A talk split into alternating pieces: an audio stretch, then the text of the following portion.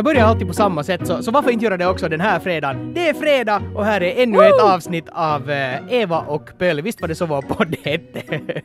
Jag har, ja, vet du, det har varit så underliga podcast nu de senaste två veckorna så jag tror att vårt koncept är lite så här ute och svävar. Men, men så hette den visst. Jag har ett vagt minne av att den hette så. Och det blir inte mindre konstigt den här fredagen heller för, för återigen på distans eftersom du ännu är hemma och vilar upp dig efter Eurovisionen och, och jag har jag några grejer jag måste... jag är hemma. Precis, och jag har några grejer som jag måste sköta här på jobbet så det där så. så men, men fredag i alla fall och podden här och, och, och det är åtminstone jag väldigt glad för. Absolut! Har du saknat mig? Nå... det, det, det, finns väl olika nivåer av saknad. Men det är väl lite det här kanske, alltså vi spenderar så otroligt mycket tid tillsammans när vi var i Köpenhamn att, uh, att det, det är som att vi skulle ha poddat varje dag mer eller mindre. Du kan säga så diplomatiskt att det blev nästan lite för mycket av det goda. ja, ja, precis. Ja. Nej, men vet du vad, det, det, har varit, det har varit kanske helt på sin plats med en liten paus, men det är jätteroligt att podda med dig igen och det Bra. säger jag riktigt uppriktigt. Bra, ja, detsamma. Det, det är underligt ändå, eh, på något sätt efter hela den här Eurovisionshässäcken och hela den här cirkusen så, så ganska snabbt så kastades man ändå ut ur det. Att jag menar, det tog slut och så kom man hem och så var det där. Och, och, och, och sen har jag inte mera liksom äh, tänkt så mycket på det. Jag menar vissa låtar jag snurrar ännu i huvudet här men, men underligt snabbt så, så kastas man ändå in sen i vardagen. Det är sant ja. Men hör du, hur var det med dig sådär när du var yngre och, och funderade på vad du ville bli när du blir stor? Drömde du mycket om att ha ett, ett jobb där du får resa mycket? Uh, no, jag vet inte. Min pappa har ju varit på sjön så han har ju på det sättet rest förstås. Men, men, men nej, in, in, inte så att jag kommer ihåg att, nej, att, okay. nej. För jag, alltså jag, jag ville absolut resa massor. Jag tyckte att, att det är ju det som är grejen med, med att vara vuxen, att man får resa en massa och är nu bättre än att få resa på arbetstid. Men, men nu när jag då är stor och har mitt jobb och får resa lite grann, jag menar det är fantastiskt roligt att få fara till Eurovisionen, det är inte frågan om det, det vill jag inte byta bort för något. Men jag är också samtidigt ganska tacksam att jag inte reser så ofta i jobbet, för det är nog ganska tungt. Jag menar i synnerhet med, med familj och allt det här och tvätthögarna som alltid bildas när man sen väl kommer hem och packar upp och sådär. Ja. Så jag är nog riktigt, riktigt nöjd med att inte resa så mycket, fast det var min dröm när jag var yngre. Ja, det kanske var, var just därför, jag menar som, som jag sa, min pappa var sjöman och det där, uh, vi var jättemycket med på båten och så, här, så, så det var liksom en, no, inte, inte var det ju vardag att, att vi var med och åkte båt, men det här med att resa blev kanske på ett lite annat sätt, för vi var ändå jätteofta med. Och, och så ja. här, så, som barn kan jag tänka mig, om jag nu ska göra så här snabb äh, kökspsykologianalys, att, att, att jag kanske tänkte att, att det där med att resa är en naturlig del, för vi reste ju liksom varje år till en massa ställen, okej pappa var ju på jobb men, men, men, ja. men det var liksom en självklarhet att man reser och far omkring. Så, så, och då, som barn kan man ju säkert då inbilla sig i den situationen att, att så kommer det ju att vara sen också när jag är vuxen. Så, så på det sättet har jag nog inte tänkt på det. Men, men jag håller helt med dig. Alltså, så... Ja, otroligt tungt är det ju alltså. Att vara länge borta. Och jag tror också att jag har levt i den där föreställningen att när man sen reser i jobbet så klart att man hinner uppleva de där platserna också. Att ska man på någon, eh, whatever, mässa till Milano så kommer man att hinna se Milano också. Så är det ju inte. Att jag Nä. menar, nu var vi i Köpenhamn i en och en halv vecka och inte hann vi nu turista hemskt mycket. Vi hann nu knatta av och med ströget någon enstaka gång men, men inte, inte blir det ju av och den lilla fritid man sen har så, så sätter man ju hellre på att vila upp sig. Absolut. Alltså för min del skulle vi nästan ha kunnat vara i vilken stad som helst, i vilket land som helst, för no, det här var vi lite inne på i de här våra förra Danmarkspoddar, men, men, men no, det mesta ändå går på engelska och så där, så, så, så jag menar, vi var på hotellet och så åkte vi ut till arenan och, och det var det vi gjorde, att, att den där bubblan också, fast man var på plats och ställe, var otroligt liten. Det är sant, det är sant.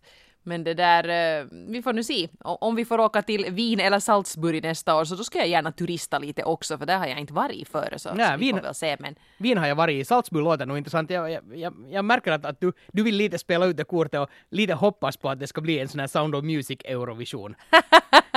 nästa Jag har en dröm om det. Jo, men de, de velar alltså mellan de två städerna, det Just har jag det. läst. Ja. Att de har inte bestämt sig ännu. Det här, hör du, rundradiobolaget som vi måste lära oss att uttala eftersom de är våra värdar nästa år.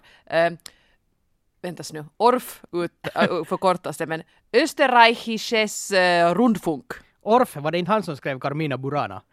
Men, Ja. men det, var, det var en annan orf. Orf, Orf, orf. orf, orf. Ja, precis. Men det har ju blivit lite förstås som väntat, hade ju blivit lite efterdyningar här efter eh, fantastiska Conchitas eh, seger. Ja. Eh, inte minst här hemma hos oss. ja, min, min, min äldre dotter då, hon, hon är stort Conchita-fan. Hon har varit Krista Sigfrids fan men nu fick Krista liksom lite konkurrens här då för att eh, Conchita är ju så fabulös och de har till och med börjat klä ut sig till drag queens här hemma. Ooh, nåja. och det här, jag berättar ju då för Tyra att Conchita har en bästis som heter Tamara Mascara. Tamara Mascara satt ju med där i, i Green Ja, Room också, ja. det var säkert många som såg henne på TV då, som också är en sån här då, eh, dragartist. Jag, har ingen aning om vad han heter faktiskt, tyvärr borde ha kollat upp eh, alter ego då. Och då har Tyra skapat sitt drag-alter ego eh, Shamara Leppomada. det är helt briljant. Nej, förlåt, Shakara Leppomada. Och Shakara Leppomada skrider omkring här hemma i en sån här Sanna Nielsen-peruk som jag snodde av SVT. Höga klackar och stora brillor och möjligast glittriga kläder. Och det som slog mig här är att, att det hon egentligen gör är ju att hon leker prinsessa men med en twist. Ja. Och det är ju jättebra om ungarna också skulle stöta på en sån här drag-trend så att det lite blir liksom en variation på den här jättetradiga prinsessleken. Och jag tycker också det skulle vara ett bra tillfälle för små killar som vill lite spöka ut sig och vill lite klä sig glittrigt och sådär experimentera med det. Att liksom, jag menar prinsessorna är ändå ganska konventionella men en drag-karaktär kan vara precis hurdan som helst så mera drag åt barnen. A- absolut. Och, och jag menar, det, här ser man på något sätt också att, att, att hur, på hur många olika plan det var en viktig seger. Eh, för, för jag menar, i barnens värld, om ingen går och säger åt dem att det är jätteonormalt att det är en man som är som en kvinna och har sitt, sitt skägg kvar, så då tar de det inte heller som onormalt. Det, det vill säga, det, det blir en norm i deras värld. Och det är ju en jättebra grund att, att få redan som liten, att, att, att man får vara sig själv och man får vara hur som helst. Och det är inte något fel på det. Sen, sen behöver ju inte alla tycka om att, att göra samma grej, men, men det, är en, an, det är ju en annan sak. Nej, alla ska ha frihet att göra sin grej och det är ju det Precis. som är poängen. Jo, no, förstås eh, som väntat så blev man ju i Ryssland lite konfunderad Mm. över Conchitas seger nu och nu finns det ju till och med, det är ju nu ingalunda hela Ryssland som, som eh, är ute efter det här. Vi måste vara noga med att inte generalisera eftersom många ryssar ju faktiskt röstar på Conchita i Ja. Eurovisionen, alltså ryska privatpersoner, inte jurymedlemmar. Eh, Men nu funderas det ju då på att borde man då dra sig ur Eurovisionen och ha någon sorts egen eget litet musikfestspel Det här, istället. det här är ju också otroligt intressant sådär om man tänker världspolitiskt när det nu har varit tal om hela den här Krimkrisen och, och en tillbakagång till det kalla kriget. Jag menar Eurovisionen föddes ju lite som en grej i Västeuropa eh, u- under de här kalla krigsförhållandena och så här. Och, och, och då fanns det ju också en sån här östblocksvariant av Eurovisionen. Intervision, Precis, var också Finland Där Finland klarar sig ganska bra. ja, av någon Ja. orsak. Och det där, eh, och, och, och det är ju på något sätt absurt att om, om nu säger jag, jag vet inte om det kalla kriget på riktigt är på väg tillbaka, men, men det finns en sån här retorik. Och om också sån här grejer börjar komma tillbaka, att den här liksom isoleringen mellan två grupperingar i Europa som, som uppstår, den är ganska intressant. I allt är det ju då bara Ryssland, det är ju inte liksom Ryssland och hälften av det övriga Europa. Men, men, Ja, inte får men de ju intressant. någonsin med sig, inte får de ju med sig Azerbajdzjan på det här någonsin. De älskar ju Eurovisionen och vill nog vara med i den. Nå, å andra sidan, nu, nu är jag inte heller någon expert på förhållandet mellan Ryssland och Azerbajdzjan, men hur mycket makt har Putin över dem och vad har de? Jag menar, you never know. Jag menar, hastigt har du Vitryssland där och Azerbajdzjan och, och, och, och vem annan som nu skulle kunna tänkas delta där. Ukraina vill nog hålla sig till Euro, Eurovisionen med övriga det tror jag Europa, också. Jag påstå, men, men, ja, men vi får se, vi får se. Och det beror ju på hur viktig den här tävlingen upplevs i de där länderna. Till exempel i Azerbajdzjan har jag fått intryck av att den är, den är ganska viktig. Att Absolut. det är en markör att visa att kolla, kolla vad vi kan och jag undrar att vill de nu sen visa att det övriga östblocket vad de kan eller vill de visa till väst. Så att det där får man sen då se. Men det som slog mig nu just med Ryssland att, och hela den här gay-frågan ryssarna var ju verkligen föregångare när det gällde sådana här gay-grejer i Eurovisionssammanhang. För är det 13 år sedan Tatu ställde upp? Ja för Ryssland och de skulle ju liksom, det här det nu i fjol blev stå hej med, med Kristas kyss på scenen, de skulle ju också hångla på scenen sa de, de gjorde det väl nu sen aldrig. Men i alla fall, det, då var det liksom Ryssland som stod för den här gay-chocken. Ja. What happened? Ja, Hur liksom hade det gått så här fruktansvärt långt baka i det här på bara 13 år? Se det. Och det är ju den här, hela den här, eh, väl Putins sån här Sovjetliknande tag så, så är ju också någonting som har kommit väl med tiden tillbaka så att det där... Ja, Eh, Putin har ju hängt med hela tiden. Putin har alltid funnits, han är som skallepär. Ja, ja precis, men, men, men det har liksom lite ändrat den här inriktningen med, med den här isoleringen Absolut. och sådär. Och sen igen, jag menar, kommer nu Ryssland på riktigt att dra sig ur det här? För fortfarande så är det en bra propagandakanal för oavsett vilket budskap du vill köra. Så, så jag är ju nog jättetveksam till att den här egna kommer att uppstå med fyra länder, för hur tråkigt är inte det? Ja, precis. Och, och hela den här, hur det nu gick i Eurovisionen är ju en väldigt bra signal, eller det är ju ett bra eh, verktyg för Putin att visa att titta att vi skickar dit de här oskuldsfulla Ja. nätta tvillingarna och det buades till dem och sen var det den där hemska från Österrike Ja, ja. som vann. Att är det inte förskräckligt? Så jag menar, jag tror, jag tror Putin höjde champagnskaja glasen när Conchita vann Helt för säkert, sig själv. helt säkert, för nu får de dra det här kortet med att se nu hur, hur ja, som det, var, det var väl inte Putin, det var, nu kommer jag inte ihåg vem som sa det, men det var någon, någon minister eller någonting som sa att, att se nu hur, hur eh, det här moraliska förfallet i Västeuropa, eller hur det nu var, och, och, och det, är Ja. ju, det är ju så skönt för dem att kunna säga det, att, att titta hur bra vi har som, som vet hur det ska vara och se nu på det övriga som, så, lite sådär som, som man höll på med i Östtyskland och, och, och svartmåla Västtyskland i tiderna med, Ja. med, med att säga att de bara knarkar och härjar och håller på och livet är förfärligt i Västtyskland. Så var det ju kanske Ja. inte riktigt. Nej, och så är det ju också bra att Putin har så mycket stollepettrar i sin omgivning så han behöver aldrig ens säga de här sakerna utan det är helt andra typer som härjar på om, Ja. om det hela. Men hör du, vi, ska vi lämna Eurovisionen Jag för tror i det. år? Ja, Jag tror vi ska skona nu de lyssnare som inte är så hemskt intresserade. lä, lägga, lägga den på paus nu ungefär ett år eller när det nu exakt sen blir. blir kommer en ny pläjäus där i januari senast. är det. Jo, men det här, jag har ju som sagt då varit ledig den här veckan, men det har varit lite, lite intressant nog för jag lever just nu i ett fullständigt inplastat hus. Eh, vi håller på och äntligen, vårt hus ska äntligen bli färdigt. Det har varit färdigt invändigt ganska länge, men det har inte varit rappat. Och det här, medan folk är ledsna över att vårväder lite dröjer på så jag är evigt tacksam för vi är alltså alla fönster inplastade och ventilationen får inte stå på för fullt så skulle det ännu vara hetta för fullt så skulle jag ju inte stå ut här. Men, Ja. men så har jag det. Jag är ledsen, men jag tyckte att jag läste någon tidningsartikel igår som pratade om uh, värmebölja till nästa vecka upp mot 30 grader.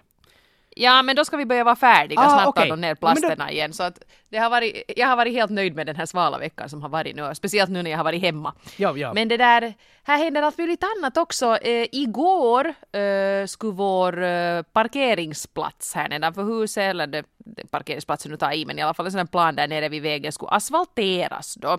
Och, och då kom då eh, ett sånt här eh, stort eh, finländskt välkänt bolag som hade gett oss den bästa offerten kom då hit och asfalterade. Det var inget fel med det, men så märkte vi sen på kvällen när de hade färgat, de hade ritat väldigt mycket underliga linjer på den där asfalten. Antagligen som riktlinjer för de som skulle komma och lägga sån här trottoarsten runt den. Sen Det var- det var nästa i- dag skulle det komma. Det var inte så att de ville hoppa hage på, på pauserna. Lite barbie Ja. under lunchpausen. Jag tror inte det där. Det var sådana riktlinjer, men de var ju helt åt skogen de där riktlinjerna. Så Jonas, min man, han ringde sen på morgonen till deras arbetsledare och sa att de här linjerna här, att de stämmer ju sen inte, att, att det här uh, börjar nu inte lägga trottoarsten längs dem. Nå, så blev det brist i kommunikationen. Jag var ju hemma och satt i köket, men jag hörde inte när de kom då och började lägga trottoarsten, för vi har ju också då två rappare som alltså klättrar omkring och rappar. Jo, jo, nej, inte på det sättet. Men de förde också en massa oljud, så jag hörde faktiskt inte när de började, började arbeta ute på gården. Så när jag märkte att de var där så var det för sent. De hade redan lagt sten enligt den där helt underliga snirrovindiga linjen som jag inte förstår varför någon hade ritat dit överhuvudtaget. Så jag gick förstås ut och sa att hej, stopp, stopp, att har inte er arbetsledare ringt er att det här blev fel? Och så står det två sådana här killar där och säger att nå, den är nu där nu. Asfalten går sönder om, om vi river loss den. Ja, den är nu där nu. Då sa jag att "Nå, men det här är nog ganska skit. Så sa jag att har du haft din telefon på? Så såg han lite blek ut och sa att "Nå, jag hade den nog på innan vi började kolla. Och ta tusan, nu hade han ju missat det samtal där Klart då det. sen. Ja. Men jag, nu var det igen det där jätteförringande när jag nu, okej jag såg ut som ett troll, jag har inte sminkat mig på hela veckan. Det, det är en Det var en bra sak, bara hasar omkring här hemma. Så jag sprang ut ungefär så här i pyjamas och gummistövlar och bara så jag förstår ju att jag kanske inte var sådär den mest respektingivande personen. Men herregud, jag är kunden. Och då ska jag ändå behandlas med respekt när de står där på min gård. Jag menar, inte ville jag anklaga de här killarna för det var ju inte deras fel att deras kollega nu hade ritat en klantig linje dit. Men jag vill liksom inte ha en sån där översittarattityd när jag nu ändå är den som liksom betalar dem för det där arbetet. Och sen slutade det med att arbetsledaren kom dit och sa att, ja, att hon har nog helt rätt att vi har försökt få tag på er och, och den här linjen, det är ju inte klokt att, att ni har lagt sten där, att nu får ni ta bort det. Så fick de ta bort allt samman och så fick de komma och asfaltera på nytt och det blev ju en himla hässaka. Men jag, och jag blir också arg på mig själv för att jag tycker att det är så obehagligt att gå ut och säga till om en sån här sak. Men det är ju min rätt, jag är kund, det är min gård, jag betalar jättemycket för den där asfalteringen. Att de sen har kommunikationssvackor inom bolaget, det är inte mitt fel. Tyvärr så hann jag inte ingripa innan de gjorde det där klåperiet. Men jag blev liksom, jag blev sur både på dem och på mig själv för att jag liksom sen skämdes för att jag hade gått ut och sagt till ungefär. Ja, jag, jag har helt samma. Jag har, jag har jättesvårt att klaga alltså. För att jag till exempel ska skicka en, en restaurangportion tillbaka till köket. Så, så det skulle ju vara alltså innehålla glasbitar och spikar och råttgift ungefär. För, för att, no, no, Helt okej. samma här. Men, men- men, det, det tar så otroligt emot att klaga för, och, och, vad det nu sen är i vår kultur som, som har lärt en till det där att, att om du nu får en portion mat så går den att äta så äter du den och så, så är om du, så du kanske inte nöjd och så- klagar åt alla efteråt, det är en annan sak. Men, men att, att, att ta den där kontakten och säga att, att det där, eh, att, att, att jag är ledsen, men det här funkar inte, gör om. Så, så den bara inte finns. Och, och, och antagligen bottnar det ju det att vi har inte heller den där kulturen i Finland av att, att bemöta det. För nu, om man någon gång har gjort det så, så kommer det just den där översittarattityden att vad fan ska du klaga att du har ju ändå mat på ditt bord eller du har ju ändå Ja, gatsten. exakt. Att vara nu nöjd med det. Och, och, Ja. och, och här har vi också någonting att jobba på. Ja, och jag menar just det där med restauranger också. Jag, jag har nog aldrig i sådana situationer när man får provsmaka ett vin, så inte skickar jag nu någonsin ut det. Nej, nej. Utan man... dricka först. tack, måste- det var... Ja, klunk, klunk, klunk. Plä, plä, plä, plä. Mycket gott, tack. Mm, eller, jag- jag, måste smaka ännu lite. Ännu lite. Mm, svårt att säga. Nej, och, jag, jag börjar bara fundera på det att, att vi har ju inte den här drickskulturen i Finland överhuvudtaget. Nej. Men skulle det här vara en skulle det, skulle det vara läge att, att ta in den? För, för om du har till exempel servitörer som som det där, som på riktigt måste kämpa om att ge så bra kundservice som möjligt så att de ska tjäna det där lilla extra som de behöver. Så då skulle vi antagligen ha bättre kundservice också. Ja, och det är där man kan liksom göra den där statementen. Att hörru, det här var inget vidare, här Exakt. har du 20 cent. Ja. Det, alltså det är ju en, en, och då ger en löjligt liten dricks, det är ju liksom en stor insult. Ja. Men det skulle ändå måste vara så, för jag tycker inte att det där amerikanska systemet att servitörer och servitriser lever på dricksen är riktigt att föredra heller. Nej, nej, det är ju helt sjukt. deras inkomst borde vara tryggad och det där skulle sen vara ett, ett bonus som varierar. Så trygg lön men riktigt låg. Nå nej, nå nej. nej, nej, nej men, men, men så pass främmande är den här drickskulturen. Nu när vi var i Danmark så, det där, så, så, så var det på jättemånga ställen som, som den här kortautomaten frågade att vill du betala dricks? Och, och, och, dels när man inte helt har koll på valutan Uh, så, och, och hur mycket så, så man blir ju helt, för det är så nollot också att trycka på den där röda knappen att nej. Och plus att den där rädslan att okej att, att nu har ni ätit, säg för, för 300 kronor, uh, det där, att jag vill ju inte då gå och lägga den summan som dricks i misstag heller. Någon gång när jag var barn så var vi på, på den första södernresan som vi någonsin var och då, då var vi till, till Sicilien. Och så skulle mamma... Ja, alltså, ja, ska vi säga något om det här teknik? jag, jag tror nog det är bäst. ja, alltså if, Kära lyssnare, ifall det låter väldigt underligt just nu så hade vi en massa teknikstrul sådär som det brukar när man gör podd på distans, vilket inte alls alltså är en bra sak. Så, så ja, vi måste ta en liten paus. Men, och jag blev mitt i en anekdot och det är ju en grym katastrof. No, men det- blev en sån här cliffhanger för mig, för nu vill jag verkligen veta vad det var som hände på din första södernresa. För så mycket hann du Ja. säga och så bröts allting. Nej, det var bara det här med när, när vi pratade om det här med, alltså med att eh, med, med dricks och inte ha koll på valuta och, och, och så här så, så det var första gången som vi var på söderresa, jag gick i lågstadiet typ eller någonting sånt och det där så gick eh, eh, min mamma och pappa gick till banken för, för att hämta ut mera cash eh, och det där och så gav banken typ 300 000 för mycket. Det var alltså lire då eftersom vi var på Sicilien. Ja. Och, och, och bara den där att, att när, när man inte har koll på den här på den här valutan så, så, så, så, och speciellt ska knacka in det i en maskin så är man ju hastigt där och ger dricks hur mycket som helst. För man vill ju inte ge samma som, som det där som, som man ska betala för hela måltiden till exempel. Men ändå, eh, då när man har cash när man är ute och reser så, så det där så, så då är det lättare att ge dricks på något sätt för, för, för då, kan man, då har man ändå räknat igenom att, att okej, okay, att har jag nu liksom hundra eller tusen av den här eh, valutan så, så då vet jag hur mycket det är. Eh, men, men nu för tiden när allt, eller det mesta i alla fall går på kort så, så är det otroligt farligt känns det som det här med att knacka in dricks i den där maskinen. Det räcker med att en decimal blir på fel ställe så kan det bli katastrof. Så har man gett 10 000 euro i dricks. Ja. Jätteroligt. Det skulle vara roligt att vara en människa som ger 10 000 euro i dricks när det är förtjänt. Det är sant. Mm. Till all tur har vi nu inte haft så mycket. Jag, bara i, i några fall här i Finland har jag stött på de här kortläsarna som också frågar att, att det där att, att vill du ge dricks här nu när du har varit och ätit typ på Amarillo eller någonting sånt. Och det, och det, och det känns också jätteabsurt eftersom vi inte har den här drickskulturen överhuvudtaget. Och just att, att lämna några euro sådär som cash helt fine. Men, men, men, det där, men, men, men i Finland, att, när, när ännu den där servitrisen eller servitören står och ser på att, att vilja ge dricks jo eller nej och hur mycket i så fall, så det, det, det passar inte in här i vår kultur överhuvudtaget. Är det inte ännu så att man egentligen om man ska vara lite sådär elegant av sig så ska man ju ge liksom en sedel i dricks? Och vår minsta sedel är ju ändå liksom fem euro att liksom inte börjar man ju ge det om man nu har varit på en, på en drink då liksom men det där och, och plus jag vet inte när jag skulle ha haft med en fem euros sedel att göra senast. Nej nej, alltså, ingenting under 500. No, nej, nej. Nej. No, det är just det. Ja, det är just men 20 lappar tar man ju ut från automaten ibland om man vet att man kommer att behöva Exakt. cash, men de där femmorna, finns de ens ja, mera? Och, är de en myt? Precis, och, och, just med mynt att, att ge några euro, det, det, det känns ändå cheap, alltså att, att ge liksom vet du, två euro på något sätt. Fast det också är ganska ja. okej i Finland tycker jag. Men, men det är ju 12 euro, gamla mark hör du. Det, precis. Det ska vara hurja bra service för att man ska ge 20 euro, euro som dricks. Okej. Okay. Vänta, jag, jag drar ut. Jag drar ut här så, så nu hörs du via min pad. Säg hej Eva. Ja, okej. Okay. Det där... Äh, vänta, jag ska se. Rikta mikrofonen här ännu. Det där... Vi får ta och avsluta den här podden nu för, för, för vår teknik har helt tydligt tagit veckoslut redan. Den har tagit det ja. Det här blir inte någonting. Kära chefer, köp riktig teknik åt oss så poddar vi bättre. Puss och kram! Puss och kram, hej hej! Oj, varför slutar vi på det här sättet? Det är ju genant.